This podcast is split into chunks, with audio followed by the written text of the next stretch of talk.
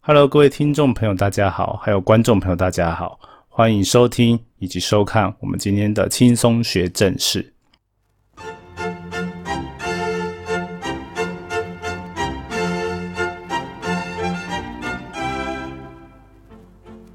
那为什么会说今天是收听跟收看呢？因为今天我们同步可能会在 YouTube，然后还有 Podcast 上面出现，但阿树不确定。我有没有时间把片子剪好，也不确定我们会不会有字幕，完全都是一个很不确定的状态。因为呃，我们的时间非常的有限。然后一般来说，我们平常都是在录 podcast，但是今天的要谈的东西比较特别，因为我们要谈的呃一些地震的知识可能。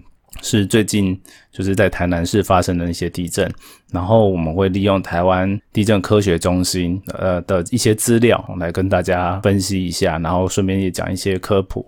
那那首先我们还是要介绍一下，就是这一次为什么我们要讲这个地震，是因为呃最近在呃台南就是连着发生了几次地震，那也有一些粉丝们是非常的关心呐，所以我们。想说，哎，就这这机会来跟大家谈时事。好，那也顺便跟大家介绍，因为其实，在台湾地震科学中心，他们常常会针对一些地震的事件做一些教育的投影片。好，那只是这些教育投影片对于一般大众来说，可能还是有一点深度，因为它里面有一些专有名词是你念过，至少要念过地科系，你才会比较清楚的。好，所以我们今天就借这个机会跟大家讲。然后阿树个人的画面比较不重要，就放在啊比较下面的地方。然后最主要就是把 YouTube 上面的画面就给大家看啊相关的投影片。那 Podcast 的的观众也不用太啊不的听众也不用太担心，我们还是会尽量就是阿树就会尽量讲的比较就是你稍微可以想象的感觉。那尽量深入浅出的讲，就跟过去一样，只是对那个 YouTube 的呃观众们可以。看，稍微搭配一下画面看，这样好。那一开始我还是先跟大家讲一下这个地震的结论，就是应该说我们科学家哦，地震学家其实还是很难诶告诉大家说，诶这些地震其实呃告诉了我们什么事情，然后我们会不会因此就可以呃预测说未来的地震前世，就是更容易预测嘛？其实是很难的哦。那为什么很难？我会接下来跟大家一一的说明。那首先，我们还是先简介一下，就是呃，这次地震的事件，哦，就是在十月十七号，哦，在台南那边就连续发生了四个蛮显著有感的地震。那最大的震度呢，它都有达到四级的震度。那其中呢，有三个地震呢是比较密集的，是在靠近新营跟六甲那一带。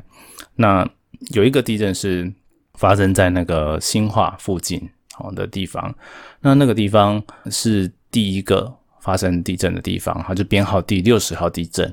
那接着呢，过一阵子哈，大概呃编号六十号大概就是发生在早上一大早五点多的时候。那接着到十七号的晚上，哦就发生了第六十一号地震，在八点多的时候，然后十一点多的时候又连两震，就是六十二跟六十三号地震。那这四次地震里面，大概规模从四点零到五点二。那我们之前的节目有跟大家讲过，就是规模差异，其实能量差了三十二倍哦，那其实是差蛮多的。但是呢，大概就是规模四到五了，那也没有再更大，就是差不多。目前看到的这事件大概是这样。那么在讲这些地震的时候啊，我们常常会。就是科学家常常会跟大家讲说，哎，这地震的一个专有名词叫做断层面解，或者是说震源机制解。好，那听起来好像好难哦。那没关系，我们请大家回想一下，说，呃，国中的地科或高中的地科，哦，都会教断层。那大家如果没有学过，也可以去看一些科普，就是断层是。就是发生地震的一个主要的原因。好，那断层呢，它有不同的形态，就是有逆断层、正断层跟平移断层。好，那逆断层跟正断层，它都是会产生呃垂直的变化的。好，那一般我们比较好记忆就是呃你在受到比较板块挤压的环境哦，就可以就可能可以想象受到挤压哦，就会比较有多的逆断层。那如果是往外拉张，那可能是正断层比较多。那在某一些地方，其实是一些转折地方的时候，就会有比较水平的的滑动的平移滑动的那种断层。好，这三种形态的断层，其实在台湾都会有，只是在不同的地方。好，那在嗯台南这边的的断层，大部分就是一部分是平移的断层，譬如说像左正断层。好，那像木基寮啊、后甲里、新化这边，嗯，有一些断层，就是我有点忘记名字了，反正有一些就是基本上哦，南北偏南北走向的方向的断层，很多都会是逆逆断层，哦，逆冲断层。那比较多东西走向的，就会是呃走向滑移断层，或者是说平移的断层。好，那为什么要讲这个呢？因为我们在地表上啊，常常都会看到一些断层线。好，那这些断层线其实我们都会担心它说发生大地震。那因为因为其实断层能够破到地表上哦，产生的断层线其实都不会太小哦，最很多都会有规模至少六以上。那甚至有一些断层，它是有可能会发生规模七点多以上的地震，就像我们。九二一地震的成龙坡断层，所以哦，大家都会很关心说，哎，这那个地震发生的时候，它是以什么样的形式错动？那它可不可能连到我们现在已知的地表的一些断层？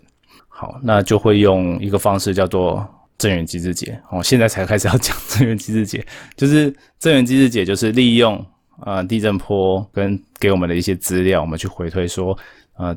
地震的震源那个地方，它发生地震的时候是以什么样方式错动？就是以比较像正断层的，或者是走呃平移断层的，或者是逆断层的方式错动。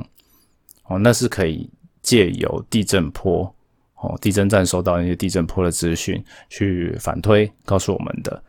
而且现在的科技其实蛮好，就是我们有各种不同独立的方式去分析地震波。哦，各自独立的方式，就是你可以把它视成说，我们用不同的方式去求哦同一个位置的数，大概可以这样理解。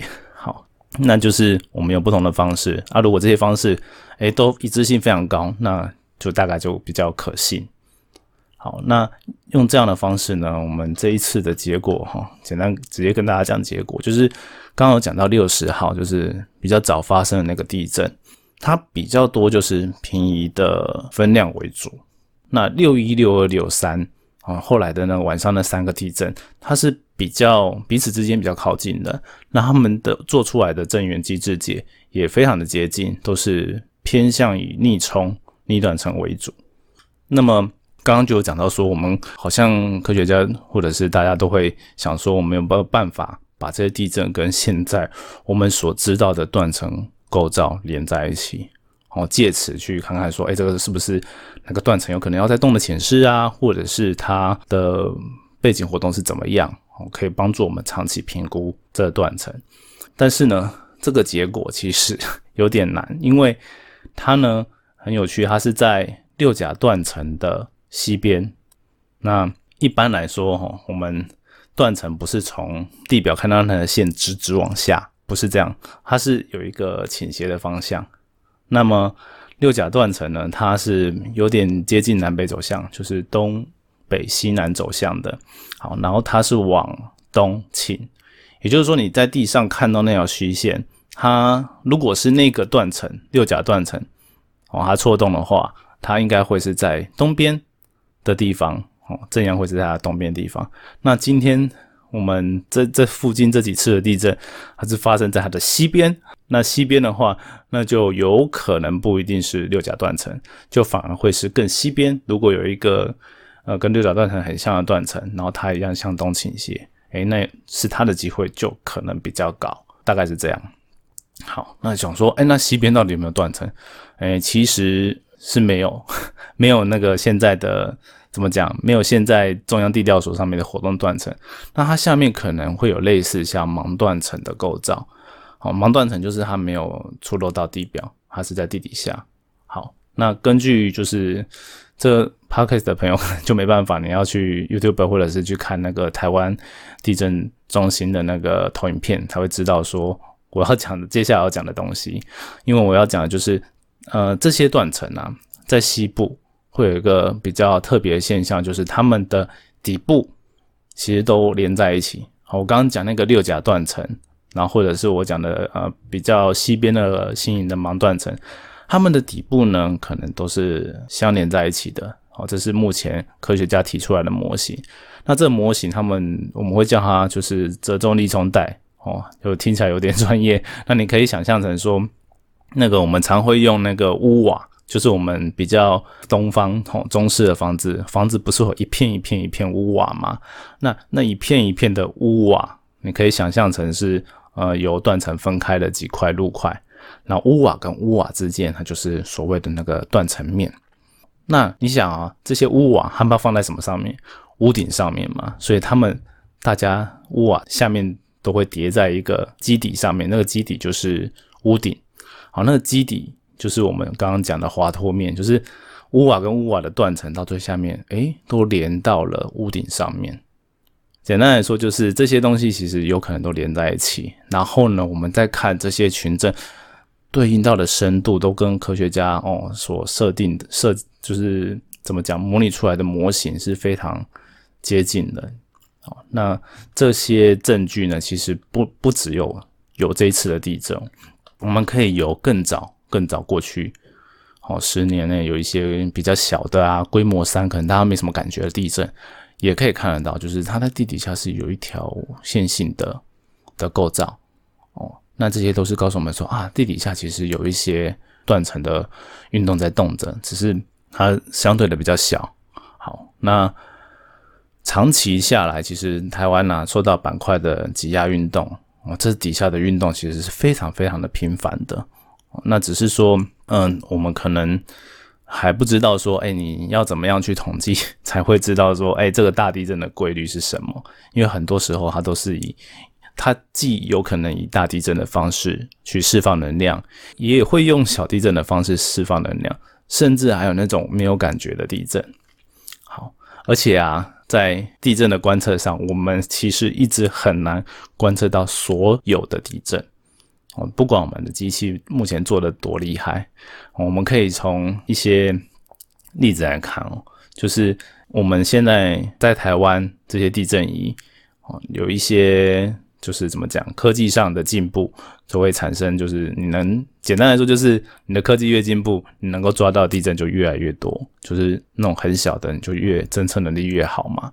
那这样有个问题，譬如说我们在一九九四年跟二零零三年，好，那跟最近的接近一零年的时候，哎，都有一些仪器的更新，然后那些更新呢，都让我们哎侦测到更多地震。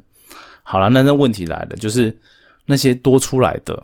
你过去没有算到哎，所以你在做统计的时候就就有点麻烦，你就是你的标准就可能要再去做调整。哎哦，原来背景的地震是可能本来只有一万，你以为只有一万个，但实际上说啊，每年哎不对，是两万个。那你可能科技再进步一点，你一年的地震哎合理的一个四万个哦，就会有这种问题。所以其实随着科技的演进，我们是才会发现说，好，我们过去知道的原来。很少，好，这个话题有点扯远。我们回到这次的地震，这次地震呢，就是在我刚刚讲到说啊，西部陆山带有很多很多的断层，那其中，嗯，它跟六甲断层的位置可能有点接近，然后，但是因为它刚好在西边，所以又觉得 有点奇怪。对，那么在其实，在八月份的时候，在六甲断层的东边。就发生呃一群小地震，好，那次地震就有跟就有可能跟六角断层比较关，因为它在西边，然后它加上它它一定的深度，它可能可以对到说，哎，六角断层的深处的所谓的滑脱的断层面上。好，那么我们只能说，哎，不管哈，实在是在东边或西边，它的最底部哦，可能是同一套系统都在影响着它。好，这样子。那目前真的只能给你们给大家这这样的资讯。好，那么啊这样子你就想说，那你告诉我这么多，那那我大概也只知道说，哦，台南有个六甲断层，好，那边西边呃西边一点，就是这次发生的地震可能诶也有跟另外一个断层有关。那而且台南还有好多断层呢，那我要怎么看待它？好，那我们可以跟大家直接跳到重点，就是呃虽然哈我们前面有很多的那个就是地震的研究，但是其实有还是有很多不确定性，所以。我们为了让大家可以更知道说我们要怎么去应应这种灾害，那有一个方法就是我们把时间拉长哦，以长时间的浅示告诉大家，就是你可能未来三十年或五十年会遇到地震的机会。那告诉你这个干嘛？第一个就是我们如果大家都是同时用这样的标准的话，其实我们就可以分辨得出说哦，到底哪边的浅示几率比较高。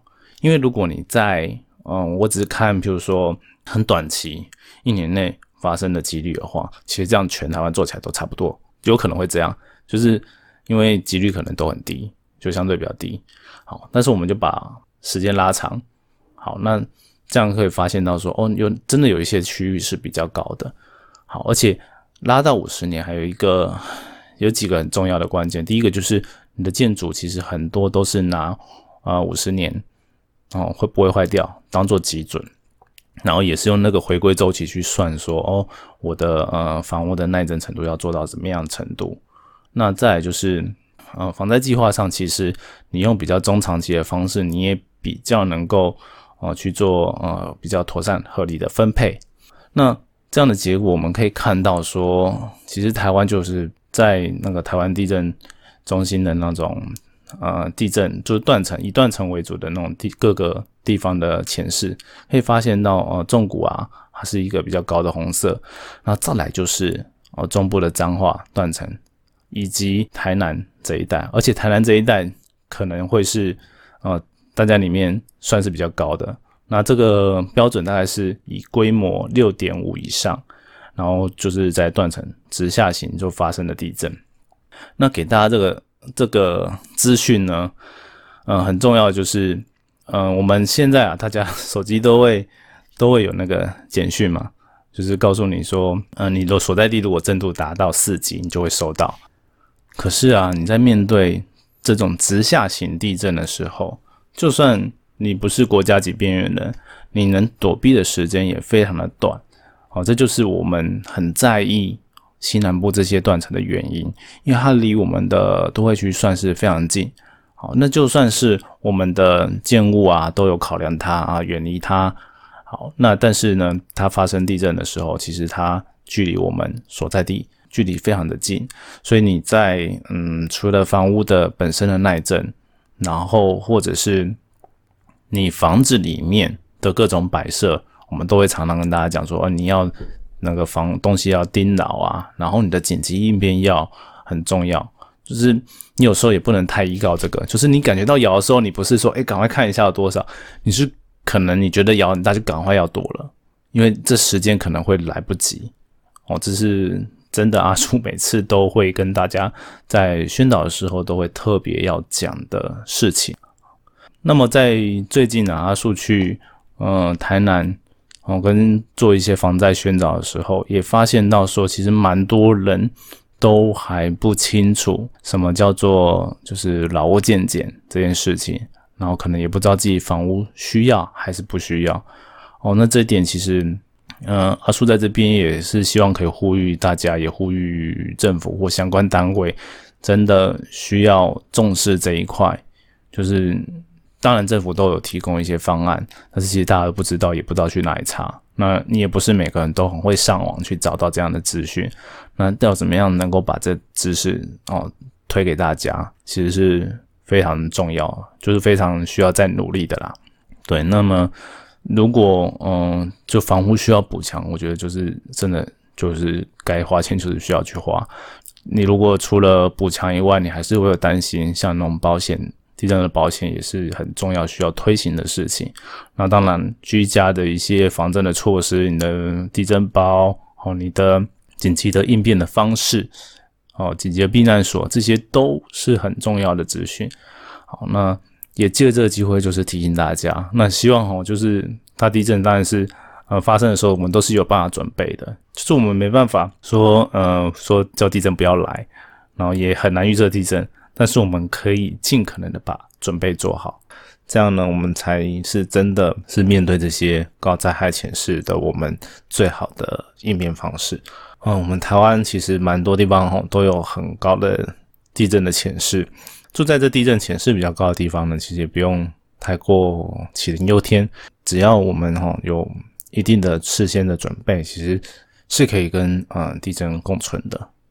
也希望呢，今天这个机会可以让大家多认识一些呃地震的名词。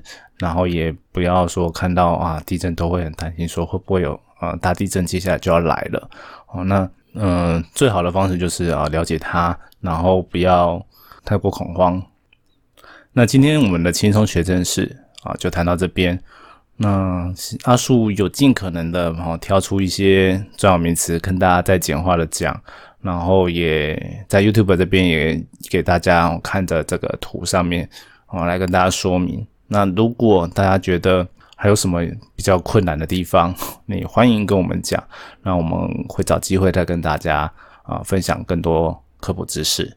好，那谢谢你的收听收看，我们下次见。